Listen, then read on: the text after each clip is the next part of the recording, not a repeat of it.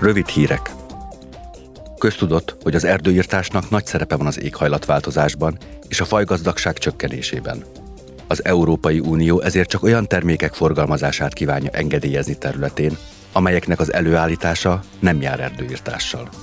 Az erről szóló új rendeletről a képviselőknek tegnap sikerült megállapodni a tagországok vezetői alkotta tanácssal.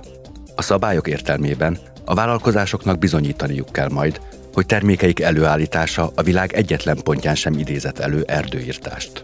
Azokra az alapvető termékekre, terményekre és árucikkekre terjed majd ki a rendelet hatája, amelyek előállításához egyre kiterjedtebb földterületet kell művelés alá vonni, és ezért kapcsolatba hozhatók az erdőírtással és erdőpusztulással.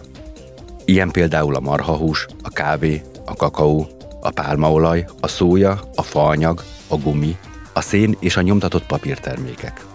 Az ENSZ élelmezési és mezőgazdasági szervezetének beslése alapján az 1990 és 2020 között eltelt 30 évben nagyobb erdőterület semmisült meg, mint az Unió teljes területe.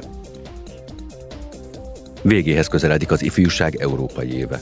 Az Európai Parlament, az Európai Bizottság és a Tanács cseh elnöksége tegnap 700 érdekelt részvételével záró konferenciát tartott Brüsszelben, hogy levonja az ifjúsági ügyeknek szentelt év tanulságait.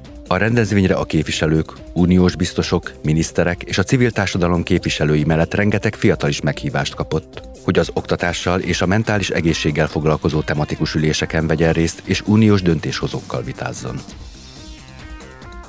A koronavírus világjárványal foglalkozó parlamenti különbizottság tagjai holnap arról fognak egyeztetni, hogy a világjárvány milyen hatással volt a gyermekek és a kamaszok mentális egészségére, és milyen következményei voltak az iskola bezárásoknak és a távoktatásnak. A vitán szó lesz a hátrányos helyzetű fiatalokról, a gyermekjogok védelméről és a vakcinázási politikáról is.